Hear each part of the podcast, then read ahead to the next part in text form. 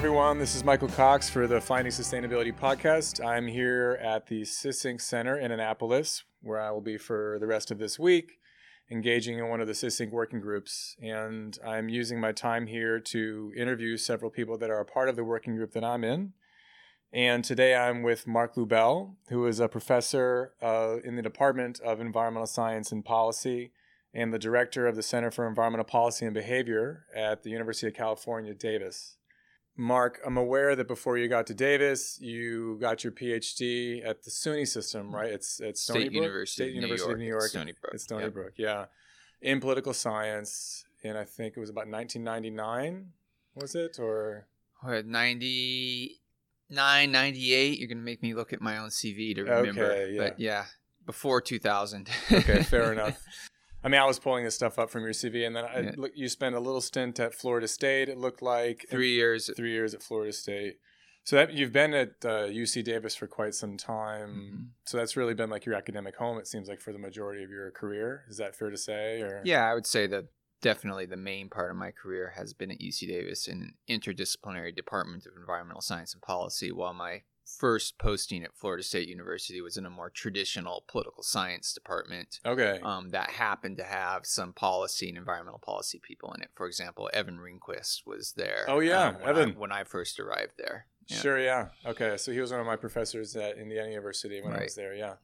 Well, that's actually an interesting place to start. So you got a PhD in political science, and then you ended up in an interdisciplinary policy-oriented department. Is that fair to say? Yeah. Is that was that something you were really looking for? That you wanted to get? Were you in a political science department at Florida State with Evan then? With Evan, right? Okay. And uh, um, yeah, he was the other main environmental policy person there at the time. Okay. Yeah. And so, were you interested in in being in a more kind of interdisciplinary, policy-oriented environment Um, generally? Yeah, I, I think like fairly quickly I became interested in more interdisciplinary work where I still had a foundation of political scientists, but I wanted to be able to branch out and work with all kinds of different scientists, um, other sorts of social scientists, you know, natural scientists, engineers, and I, one of the reasons was I just found that more intellectually interesting to Mhm. be able to connect with all kinds of different ideas. It was more fun for me. And the other reason is that I believe that to do really good environmental policy, you really have to connect the social science with the biophysical sciences. And right. because you're really dealing with how social processes and governance institutions and politics uh, links to things that are happening out there in ecosystems or in infrastructure systems. You need to understand, you know, how they operate and the intersections between those. And you really don't get that training in many political science departments, and as Right. far as just uh, traditional political science training. So, um, for that reason, I think that you know the to to really do good environmental policy requires an interdisciplinary approach. Okay.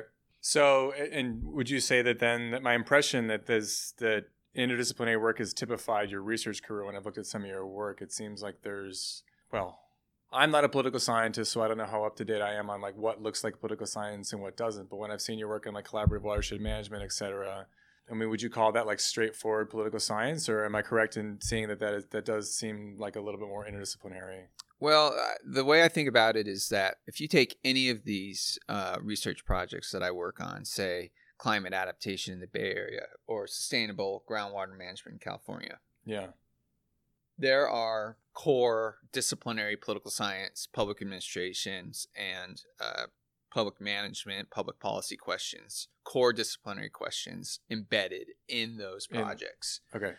So what I do is I try to th- in, think about, uh, you know, which of aspects of the project can really speak to that disciplinary audience, and then I write up that aspect of the project for a disciplinary audience to answer Right. a core policy or political science question. And for me, the driving question um, that's core to political science is how to solve cooperation and collective action problems, which is kind of the driving question for me, and all in that that links together all of my research. Okay. And if you look at uh, Elinor Ostrom's 1998 address to the American Political Science Association, she says that that is the number one question in political science. So I basically use that to say, like, look, this is an established approach in political science, an established question in political science, and Right. I'm studying it in this way in this particular setting, or or this particular project illustrates this aspect of it, and then I write that up. Then at the same time, um, if you think about people from the more pl- applied perspective, uh, they are interested in solving these sorts of problems. So you can write up the more applied perspective or interdisciplinary perspective, um, kind of by reversing the emphasis. So there's aspects of the research that speak to the more interdisciplinary applied perspective. And if you work in an interdisciplinary department like mine, you have the freedom to write up both aspects and maximize the amount of knowledge and benefits that you get out of any particular research project rather than being um, confined to writing up the aspects of your research that only speak to a particular discipline. Yeah. So were you was that a great moment when like when Lin wrote up that 1998 piece? Were you like really pumped at that? yeah, I was definitely pumped at that and other things that she wrote that really kind of do some agenda setting, like right. Nobel Prize address and stuff like that, That'll which which is good ammo for. Uh, you know the introductory sections of various papers right. to, to rely on her her work and saying you know some of my work kind of extends and um, or builds on her work so if you can kind of identify the the pillar on which you're standing that's a, a useful tool it's helpful yeah. yeah were you interested in the themes of collective action social dilemmas etc when you first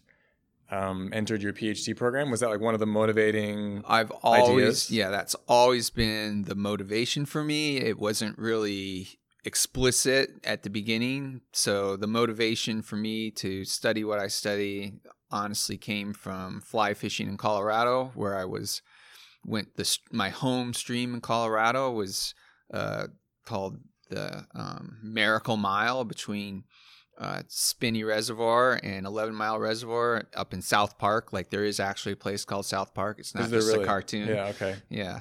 So, and I fished there all the time through high school. I guided there a little bit all through college and over, and it really got popular. You know, it was written written up in Fly Fishing magazine. And even though it was a catch and release place, there was still, you know, the fishery crashed basically some disease and overfishing or you know just too much pressure and the fishery mm. really crashed and i was looking at that and bemoaning it and saying there's too many tourists up here. And then I read Governing the Commons and I was like, oh, yeah, there's this common pool resource and cooperation and governance. And that, that initially, that, that was when I was an undergrad at UC San Diego. And that intellectual spark was created then. And I carried that not in a particularly strategic manner to Stony Brook because it turned out that at Stony Brook nobody did environment. But oh, I, in the political science department, nobody did environment. They did public policy, okay. and I was lucky enough that without even really knowing what I was doing, that John Scholz was there, who was really deeply embedded in the literature on governance and collective action. Okay, he happened to be studying it in the context of tax policy, so you see my first two papers when I was a research assistant with him on tax policy, mm-hmm. and it took about you know um, two months working with IRS data to decide there's no way that I'm going to spend my life the rest working of your life like... on tax compliance. So yeah, yeah. I wanted to. I told them at Stone, my advisor at Stonebrook, I want to work on environmental policy, and they were uh, kind enough to accommodate it. And it turned out to be a fun project for for John Scholz too, and we, you know, I mean, he basically changed his focus to environmental policy as a product of our initial collaboration that we had wow. when, when I was right. a grad student. All right. And so, in getting back to, because one of the things that I find so inspiring about ideas of collective action, social dilemmas actually is their kind of universal applicability. So, I've got a colleague um, in the PhD program that I'm in um, who studies collective action among bacteria, right? Because they have to solve basically the same problems. For them, the public good is a biofilm that maybe we actually don't want them to produce, but for them, it's you know why should any one of them produce this thing if, if other people are gonna not other people other bacteria are gonna free ride on it, right? Um, so it actually seems like a really effective concept to use as a basis for, say, interdisciplinary collaborations. Absolutely, yeah. I mean, I worked with a guy where we talked about uh, you know nitrogen fixing bacteria in legumes and that, that you know the in trying to solve the free riding problem about the bacteria that takes the nitrogen but does or uh, takes the sugars but doesn't yeah. take the nitrogen so there's free so yeah i mean i think that um, these sorts of collective action problems where interdependencies occur and you have to solve these sorts of problems are key principles in the self-organizing of many many different systems bi- Right. biological social physical systems and so you see that idea appearing all over the place you know it's in, it's interesting from a political science policy perspective but because it's such a fundamental aspect of human society and complex social organizations, you see it everywhere. So, for example, I often tell my students when I'm teaching them about it, I'm about to give you a curse. I'm going to curse you with the, vi- the vision of collective action problems. You're going to start looking around, you're going to see them everywhere and have to start thinking about how to solve these problems and how human society, not just in the environment, but in your everyday life. So, you know, ask them to talk about their their common management of their kitchen and their shared in their shared apartments. As Right, soon as we everywhere. start talking about that, they all get it. They they just get the idea that cooperation is this central thing that they have to deal with all the time. Okay. Yeah. And so, speaking about your students too, I mean, I, also have the impression that in your work you engage with a lot of non-academic actors, and so there's this in- interdisciplinary part. And I've been engaging a lot with folks recently about this concept of transdisciplinarity, you know, which I, I have I have a growing understanding of as as involving working with non-academic actors, but to an extent where you're not you're not necessarily going in and saying, okay, these are the questions and now I'm going to answer them, but it's you're actually engaging with these non-academic partners to figure out what the questions should be in the first place. Yeah, Has that also been kind of a part of your work, you would say, in, in Yeah, California and other places? it's a very strong part of my work that has I think evolved and matured over the years, and you know, there's a lot of elements to that. But uh, you know, one of the couple of the key elements are that I think it's the responsibility of us as researchers to give back to the communities that we are studying and right. what and and say what can our research um, tell you about the decision making, making society better off that you and that we should that we should be giving that back if we can. Right.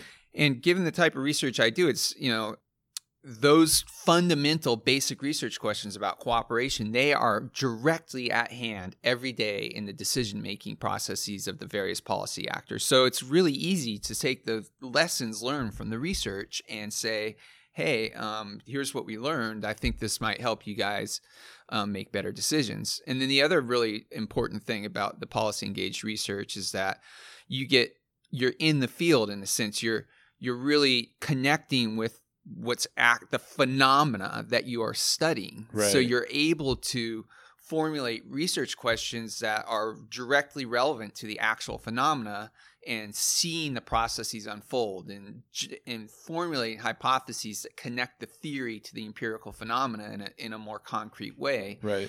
so you're not sitting there in the ivory tower making stuff up you're actually you're, you're okay. Yeah. you're actually you know getting this uh, dialogue between the theory and the phenomena that's I think really needed to to to uh, do good science and, Yeah, yeah. and collect data in a meaningful way that allows you to test and develop and test hypotheses and and and and move the theory forward and then take the lessons from the theory and apply it.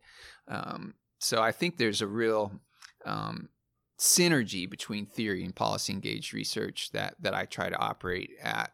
Um, some some people call it in the uh, use inspired basic research in the uh, what's the the, the four the two by two table Sure. because I think it's Stokes. Uh, oh, two- it's like basic versus ta- applied yeah. use versus non-use or yeah, it's basic versus applied, and and there's sort of a basic. There's a, there's a nexus between basic and applied, which is called use inspired basic research. And, Okay. and I'm perfectly comfortable living in that world. And Yeah.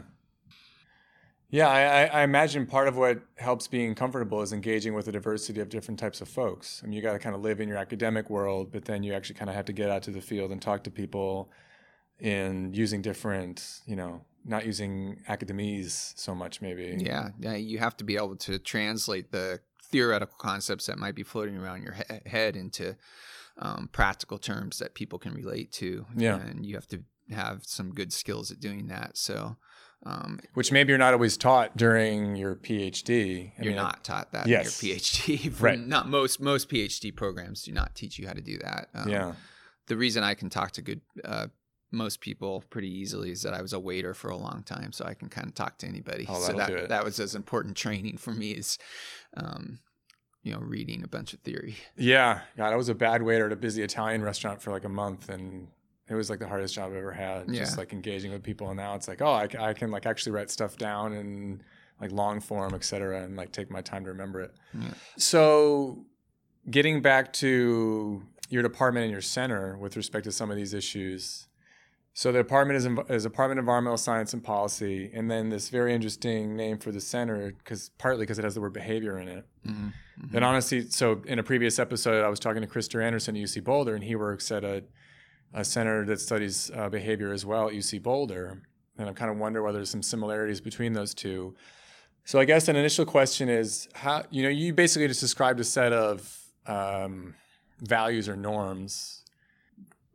Do you see those values embodied in either your department or your center? And is was that something that attracted you to them, or is that something you've tried, and or is that something you've tried to build during your time there, like institutionally? Yeah, both. I would say. I mean, I think that our department, as an interdisciplinary environmental science and policy department, has always had a pretty strong tradition of policy engagement with lots of decision makers. So you'll see lots of the faculty and other researchers in my department that have pretty deep policy engagements, including appointments to various boards and stuff like that. Okay. um, but definitely within the center itself, um, uh, my co-directors and I, Tyler Scott, Gwen Arnold, and myself are the three faculty co-directors. Okay. Um, we definitely uh, encourage policy engaged research and like en- encourage students to write re- reports up, even you know, or policy briefs, and try to get that out to policymakers in various ways or the public in various ways to make sure that the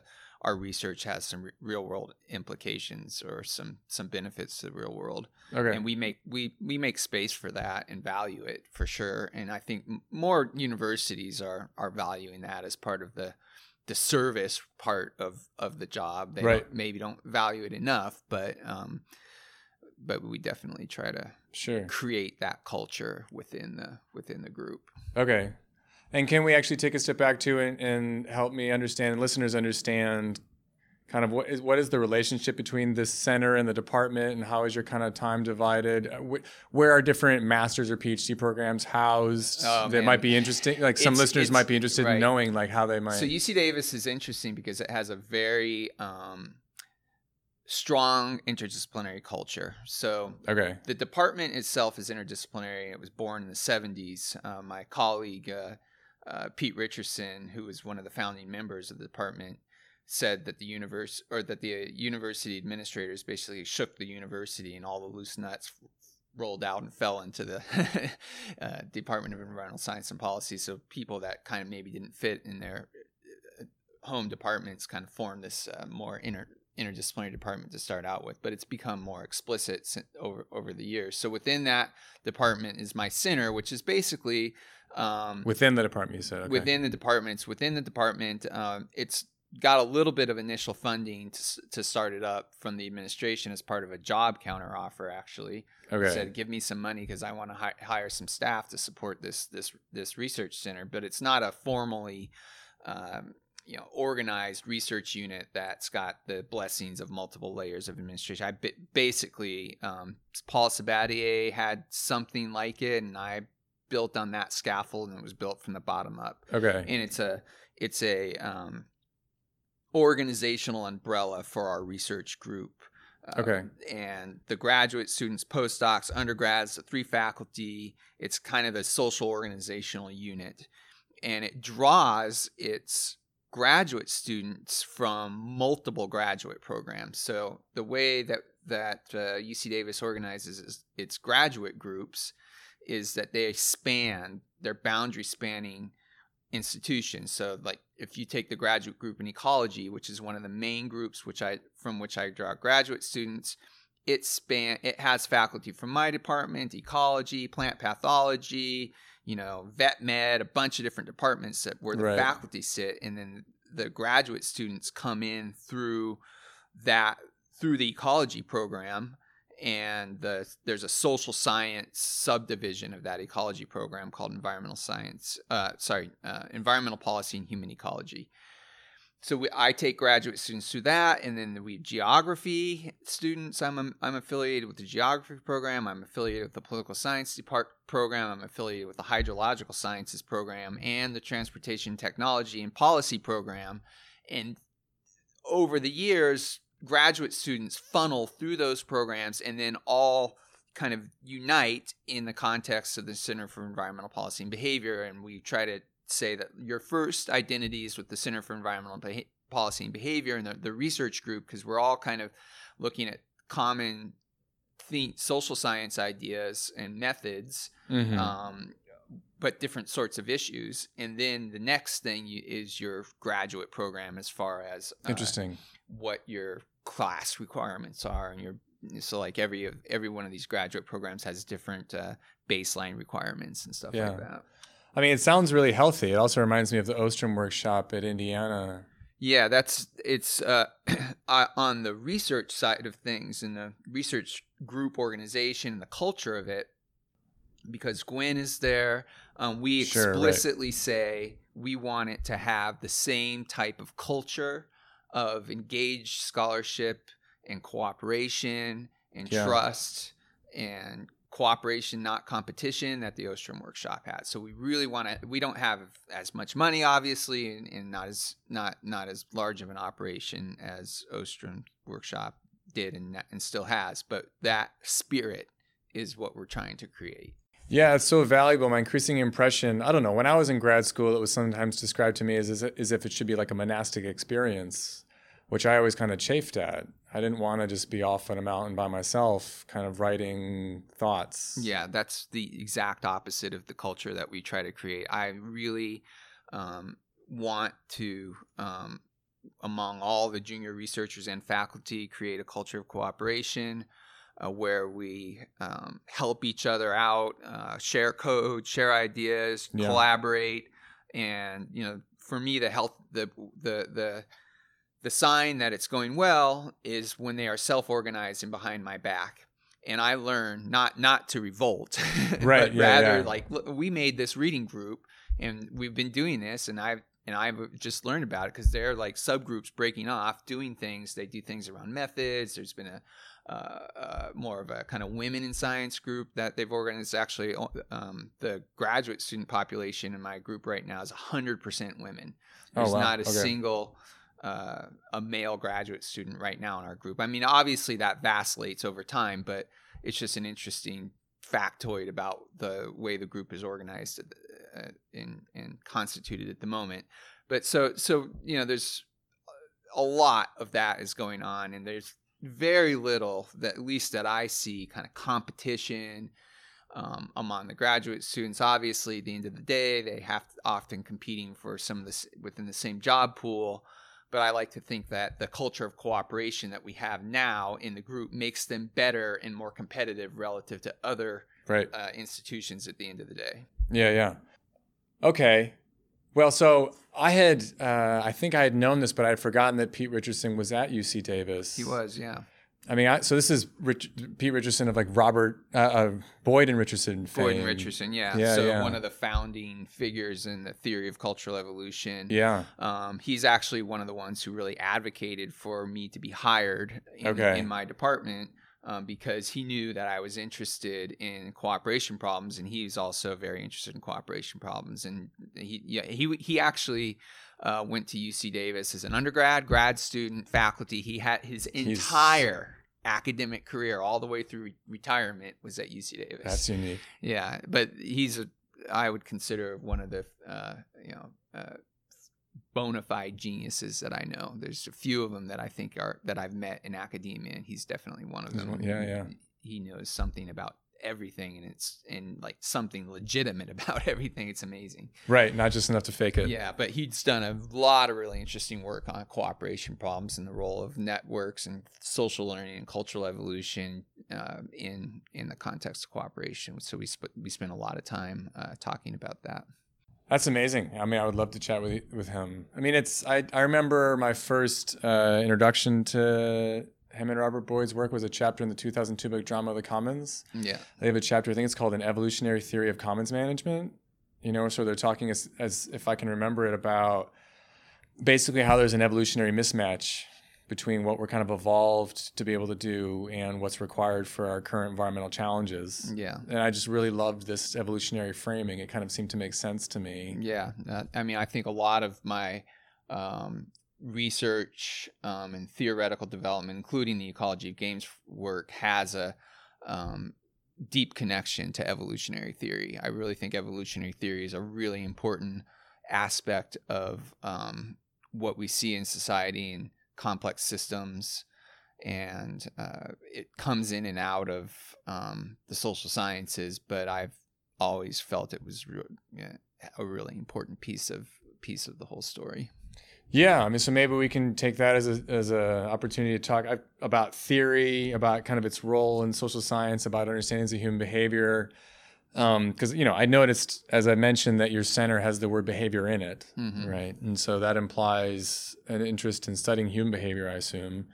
You just mentioned that you know the the idea of evolution has gone in and out of the social sciences. I know some folks that think that we're being a bit hamstrung in our understanding of human behavior by excluding it you know, kind of where do you come down on, on those issues? Do you think so?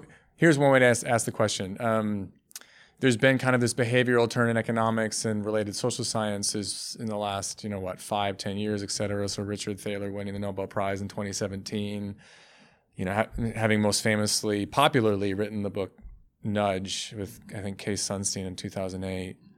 When you decided to name the center with the word behavior in it, were you thinking along those lines that we need to kind of understand human behavior in those ways? Does it, you know, is there yeah? You... So I mean, I think the behavior part comes from two things. One is um, to make sure that outside observers of the center understood that we were interested in not only the policy aspect, but the fact that individual level behavior is an important part of the whole equation. So right. I do a lot of studies of farmer behavior. I do a lot of studies of public opinion about the environment as and thinking about that aspect or or or looking at individual decision makers within you know the set of kind of policy decision makers in a region so so there's that part to create so people know kind of what what some of the things are that we study but also it's trying to say look, um, it's not just a rational choice model. Right. There's, um,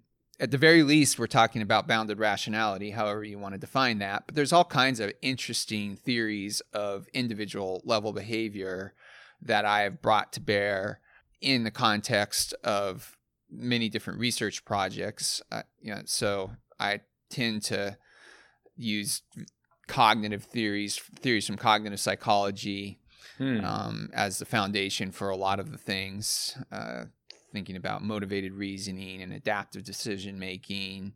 Um, I, I like uh, Pete Richerson's idea, which is in the ecology games framework. People don't often talk about it, but the model of the individual that I that I say we should be using in the ecology games framework is the so-called social tribal instincts mm-hmm. idea, which is basically the the two most important or maybe three most important ideas is one that people cooperate a lot more than you would expect from right. a rational choice mo- perspective where that usually predicts no cooperation but people cooperate all the time for example in one shot prisoner's dilemma so there's that but that cooperation is also stronger within group and instead of outside of group a particular group identity and also social learning is an important part of that so how people learn and imitate other people's behavior, which can also lead to cooperation that may not be rational from a, the perspective of an economic decision model, but still is seems to be the type of behavior that people actually do. So when right. I when I study farmers, I want to know what what is the actual drivers of their behavior. Um, what are you know what behavioral strategies are they using? What theories can I use to you know uh, illustrate or, or, or make describe, sense make sense of their behaviors. Yeah, I mean, this is something I've struggled with in my own observational work. Is what should the role of psychological, social psychological theory be in environmental social science? You know, when you the tribal social instincts hypothesis, you yeah, described it. That model. Yeah. yeah I mean, it, I've that makes sense to me I mean, it's kind of one of the interesting things about being a social scientist is as you're also you know, Stefan Partolo said this much better. It's, I think it's uh, the object is also the subject, right? So we're all kind of making sense of these things internally.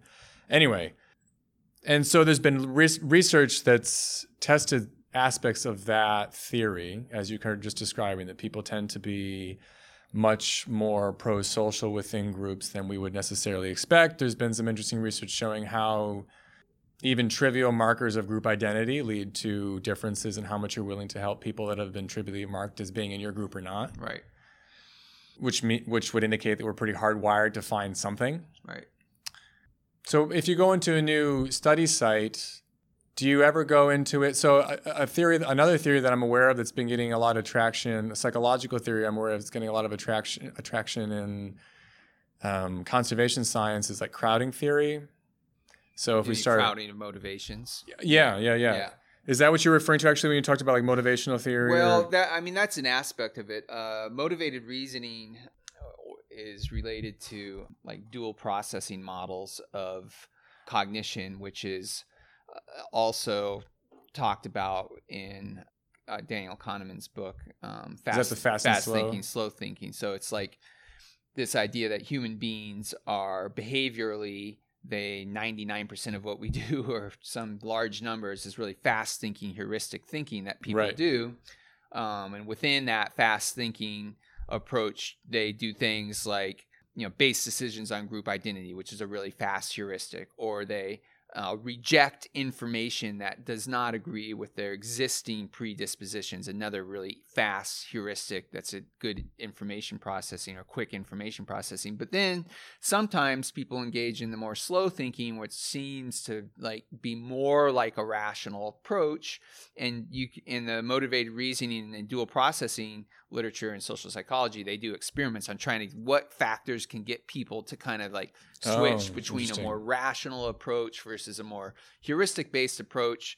And I think that's a really important piece of the whole story is that it's not like people always use the exact same information processing strategy. They are capable of some flexibility there under under different conditions. Like one of my early uh, papers, for example, showed that uh, people who participate in collaborative processes they are less likely to rely on their basic core values of environment and economy to evaluate the outcomes of uh, you know evaluate others basically and how and how cooperation than people outside the collaborative process. So in other words, it's like the collaborative process itself actually helps them switch to a a, a, a, slower mode of thinking that is not as reliant on their basic core values to shape their judgment. Wow. So you actually okay. see some of that in you can see some of that or think of that as, as part of the story of collaborative governance, for example. Okay. So do you think it's a part of what I'm calling environmental social science to actually contribute to developing these theories of human behavior? Is that part of what we're trying? Because uh, there's different things you could mean by theory. You could mean a theory of human behavior. You could mean a theory of human environment interactions, like the tragedy of the commons or roving banditry, or these kind of archetypal patterns that we see in the world. Yeah, I mean, I think I think in in the best cases, the sort of research we would do could contribute to the development of the theory of individual decision making that's at hand uh, you know, some people have talked about, oh, we need like a special theory of individual decision making for social ecological systems or something like that. And I'm not, I'm not so enamored of that position. I would say most of the time we're we are taking theories that are developed in cognitive psychology or economics as theory of rational choice and applying it in the context of these environmental issues and thinking about which which theories or which parts of the theories are most relevant for understanding the phenomena that we're studying. Right. Okay. So the ecology of games framework. Yeah. I I actually sent you an email. I remember last year at some point, last academic year, because I started to use aspects of that framework in my main environmental policy and governance class. Which, by the way, I'd love to one of the things I'd love to do um, in the future is create a resource where folks like us can actually share things like syllabi, et cetera, learn more directly about like what we're teaching and how we're using it. Because yeah. it's more increasingly, it's made sense to me to frame the so the the course I teach is very much case based, and the students have to use a kind of a common framework to look at, say, the Mississippi River and how we're engineering it and managing it and governing it, et cetera. Um, lots of different. We we read Cod by Kurlansky this year for the first time, looking at that. And so I'm, I'm encouraging them to look at these different, you know, Ostrom might have called them action situations, et cetera. I think I've heard you, correct me if I'm wrong, broadly compare kind of the game as you use it to an action situation. But it's been very effective in the course that I teach to kind of ask the students, okay, where are the different games? Which actors are playing them? What are their incentives and information? And then how do the games relate to each other to help us understand the whole system? It's been a really helpful pedagogical tool. Yeah. Well, I, so uh, you know, if you want to think about the origins of the ecology of games theory, which I consider a theory of polycentric institutions, not a framework, or does that distinction matter to you? Oh, it doesn't matter too much. Okay, I've been trained to care yeah. about it. I can okay, drop it. Call it a framework. I can call drop it a theory, whatever you want. I I've had that fight with multiple multiple reviewers now. It's it's it's been a there's been enough back and forth on that that I think maybe it's not that big of a deal. So so right. so just call it a theory of polycentricity. Like the re, the most recent paper that we wrote that sort of summarizes what we've learned so far. Far, far the editor insisted we call it a theory now. So fine. Okay. The editor of PSJ says it's a theory. It's a theory. Um, but you know, but it it used to be the original fight was that oh the ecology of games isn't new because it's just polycentricity but polycentricity has no theory really. There's not not really a theory of polycentricity in my in my view about how polycentric the structure and process and function of polycentric institutions. So the ecology of games is, is meant to be is meant to serve that purpose. And, and so it, it originated from the idea from a paper that I wrote where I was studying uh, collaborative land use and transportation planning in California, and we were focusing on just the partnerships around uh, kind of uh, regional planning for, for, for land use and transportation in several regions of California, like the SACOG process in Sacramento was one of our studies, and it was around the um, metropolitan planning organizations. But then my, we were doing the, I was doing the analysis, and it turned out that people's evaluations of cooperation in the SACOG process interacted with their participation in other more traditional land use planning things and it was a negative interaction. And i'm sitting there going why is it the case that people who participate in SACOG they they don't like it as well if they do things outside of SACOG? And that made reminded me of uh, uh, Norton Long's Ecology of Games paper that I had read in graduate school and kind of was like that's cool because it had the word ecology in it but but then I didn't really pick it up again and then I said, "This is what this is. This is kind of this ecology poly, of games, polycentricity in action." So I took that that paper, which was in AJPS, American Journal of Political Science, was the first kind of time that I tried to write that down, and then I started thinking, you know, this is a broader phenomenon. It links to polycentricity, so now I'm going to try to write down the whole framework and try to. Then that's the 2013 PSJ piece and then I've been trying to convince people like yourselves and others to use this framework. And I think the experience has been like you described, Mike, which is once you start thinking about the fact that in any given region, the Mississippi River, the Gulf of Mexico, the Gulf of Maine, when you start thinking about it, you can't avoid but seeing the fact that there's multiple policy processes happening all the time. Yep. It's like you instantaneously recognize it. And once you start seeing it everywhere, you have to say to yourself, okay, we have to deal with this as policy analysts or governance theory people because that is the reality of what's going on out there. There's and re- it affects outcomes like that. A huge effect. I mean, all they interact in these all these complex ways to affect outcomes. And it's not like we can take one policy tool. Here's the policy tool that's one of a hundred different things going on, or the policy or the collaborative partnership that's one of a hundred different things going on, be able to understand how all that governance stuff interacts with the outcomes of the system. You have to deal with the whole system. Right. So so that's been the driving motivation of what I've been doing. And then when I go to policymakers, turning back to what we talked about yesterday, or earlier, not yesterday. It feels like it seems like yesterday that when you talk to them about it, they're like, "Oh yeah, that's it." That they recognize that that is the environment in which they operate, and right. they would like some help in navigating it, as we've talked about earlier in this workshop, and understanding how to structure it, uh, how to how to, how to deal with that mess. Yeah, yeah.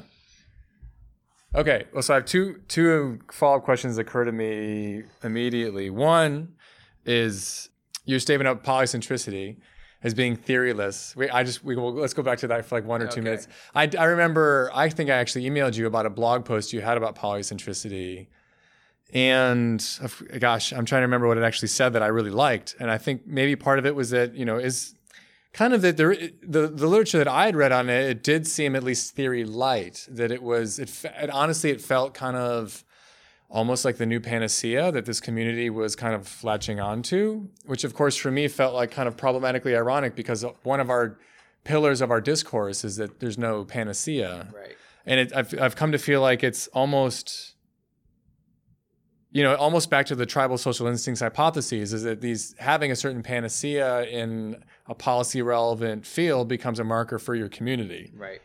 Yeah, I mean, I, agree with that. So if you go back, in my view, if you go back to the original papers and discussion about polycentricity in the, you know, uh, uh, Tiebout, Warren, Ostrom paper, I think 1961, Yep. it was really, there was some theory there. Right. And the theory was that you're going to look at a metropolitan system and you're going to have a polycentric system compared to some sort of gargantuan or monocentric system Right. and ask which type of system is better at delivering local public goods. Right. And the argument, the theoretical argument there was that because the polycentric system enabled this type of Tiebout sorting process of people voting with their feet, that the local government, the, the multiple local government jurisdictions within a metropolitan region would kind of compete with each other and provide the package of public goods that would satisfy their citizens. And anytime there was interjurisdictional externalities, those externalities would be resolved by some sorts of uh, cooperative arrangements. Right. And then,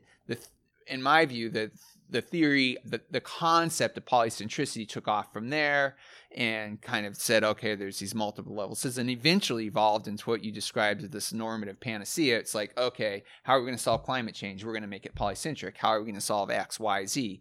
Polycentric, polycentric, polycentric. right. But when you look at the reality of the situations, every single one, there is really no monocentric. monocentric. Yeah. I mean, I would love for somebody to prove me wrong and show me like here is a, a system uh, or envi- environmental problem where it's a purely monocentric system, especially anything beyond like a small system. Um, maybe maybe you can find some that are small systems. Once you get so everything is polycentric, which means that we need to do more than just say, oh, we're going to suggest polycentrism, and it looks like this. We need to understand what processes operate on in it. You know, how what how do polycentric systems vary? The dimensions. How many Right. dimensions do they vary along? What's given that there's multiple ways that polycentrism might be manifest, what type of polycentric structures do you need under what sorts of circumstances? Because that's the key to institutional fit. Right. So it's not like poly. Yeah, sure, you can say we're going to use uh, a polycentric approach, but that's in a sense saying nothing if you can't adapt the structure of those polycentric systems to fit the particular type of collective action problem that um, is is at hand. And I believe that if you look at Ostrom's latest, the her final writings on that is she was heading towards that approach. I think that Hmm. that's like underlying her writing about no panacea and underlying her idea of diagnostic approaches. It's yeah, it's all polycentric, but we're going to try to like get in and figure out uh, what aspects of that really matter under what under different situations, rather than just using a, the blanket idea. Yeah, yeah. Have you? I think she's at either UC Boulder. Uh, Rebecca Gruby has written some interesting stuff about polycentricity. I think almost along these lines of kind of really thinking about like what is this actually? What predictions can we actually make with the current state of the theory? Yeah, yeah, like her work. Yeah, I mean, it it is interesting because it does.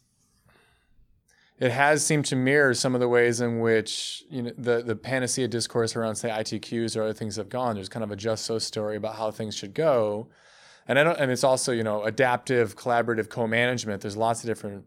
You know, every policy seems to be possibly subjectable to this kind of dynamic, where you get a group of people to say, "Hey, this is the best new thing." Yeah, and Yeah. it's because it's harder i think what you're describing is harder to, to it's it's easier to write a page about how great this could be if we could only do it versus like okay like how do these different elements actually interact right. Yeah, in my view, you know, if you take the sort of research I'm doing and others that have been, you know, using the ecology games framework or network analysis or something like that to to try to to understand how polycentricity operates empirically, we don't have a lot of research on it. We're, we don't have a lot of understanding on the relationship between polycent the structure and function of polycentric governance arrangements and outcomes or cooperation. It's really only it's very early stages despite the fact that everything out there is like that so it's like we're just you know taking a look over the cliff here on on it and we need way more research on it to be able to come up with the, the answers to the questions that you get asked at the end of every conference which is like well what about the relationship to outcomes? What do you know about outcomes? Or something right, right. like that.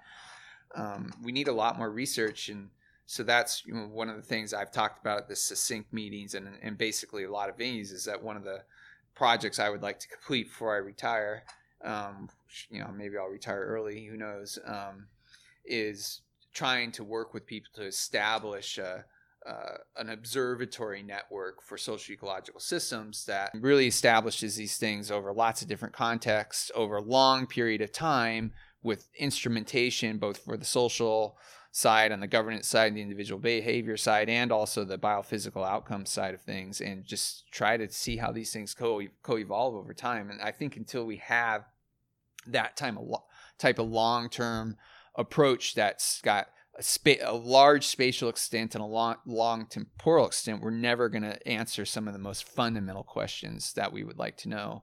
We'll always be saying we don't know this in the conclusions of our papers um, and because we just don't have the the research infrastructure in place to um, provide those answers. And so, if you were gonna state a question that you would really want to answer with that approach that we just can't right now, like what what would be your top one or two questions that you'd want to really get at with this?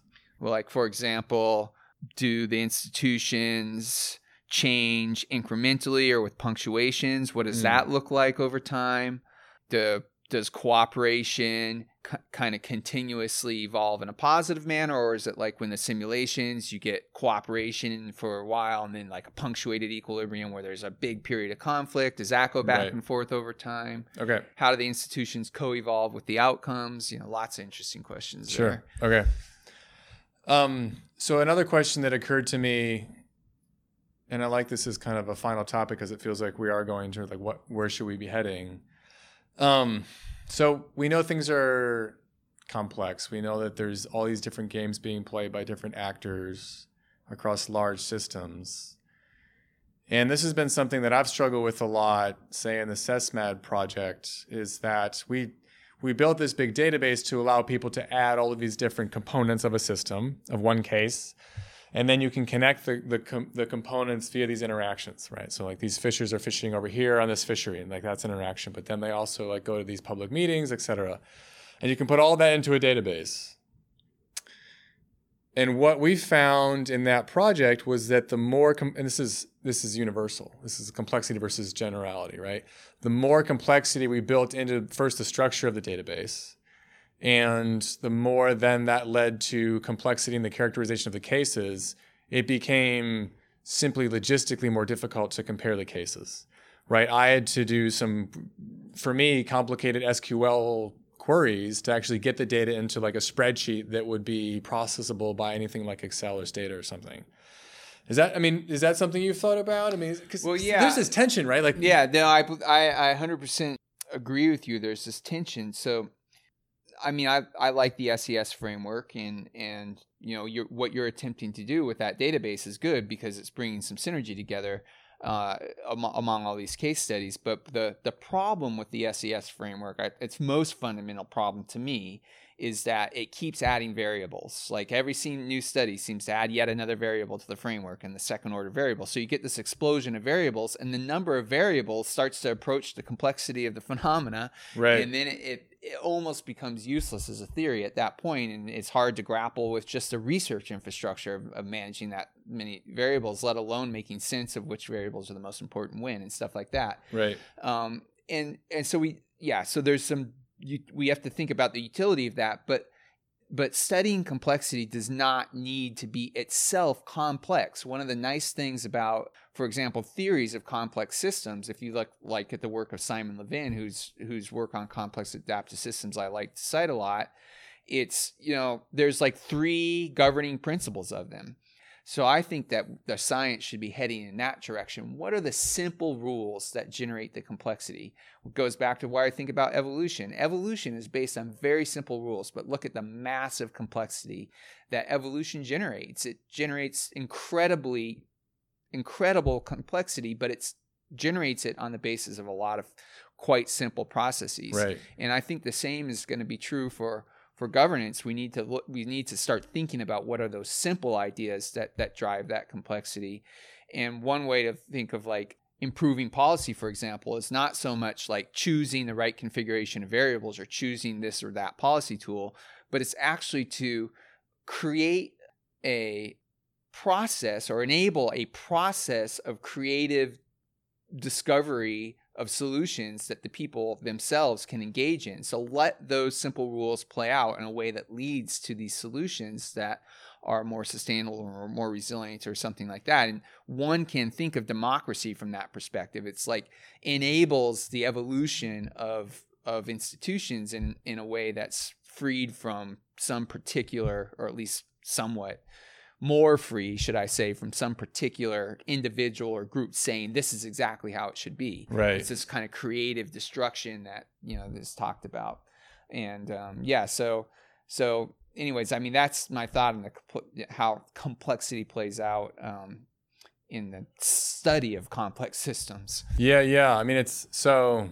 I'll say this half jokingly then, but so you wouldn't say that what we need is a broadly comparative research project that generates enough observations and degrees of freedom so that we can shove 200 independent variables into like the master regression equation. Yeah, I I think in the end that probably is not going to be the thing that gives us the breakthrough on understanding the thing that what drives. Yeah, yeah. I think I think we're gonna I think we should be always keeping an eye on how we come up with the simplest theoretical framework that we can that is capable of generating the complexity that we see. Fair enough. Yeah. Yeah, that's a nice it's a nice principle really. I kind of I need to kind of think about that, right? Like studying complexity does not need to be itself complex. Um okay, well, we've kind of run the gamut of a fair fair number of things at this point. Are there other aspects that we haven't talked about of your work that you'd like to highlight at this point or, or kind of threads that we started that you want to make sure that we finish before wrapping up?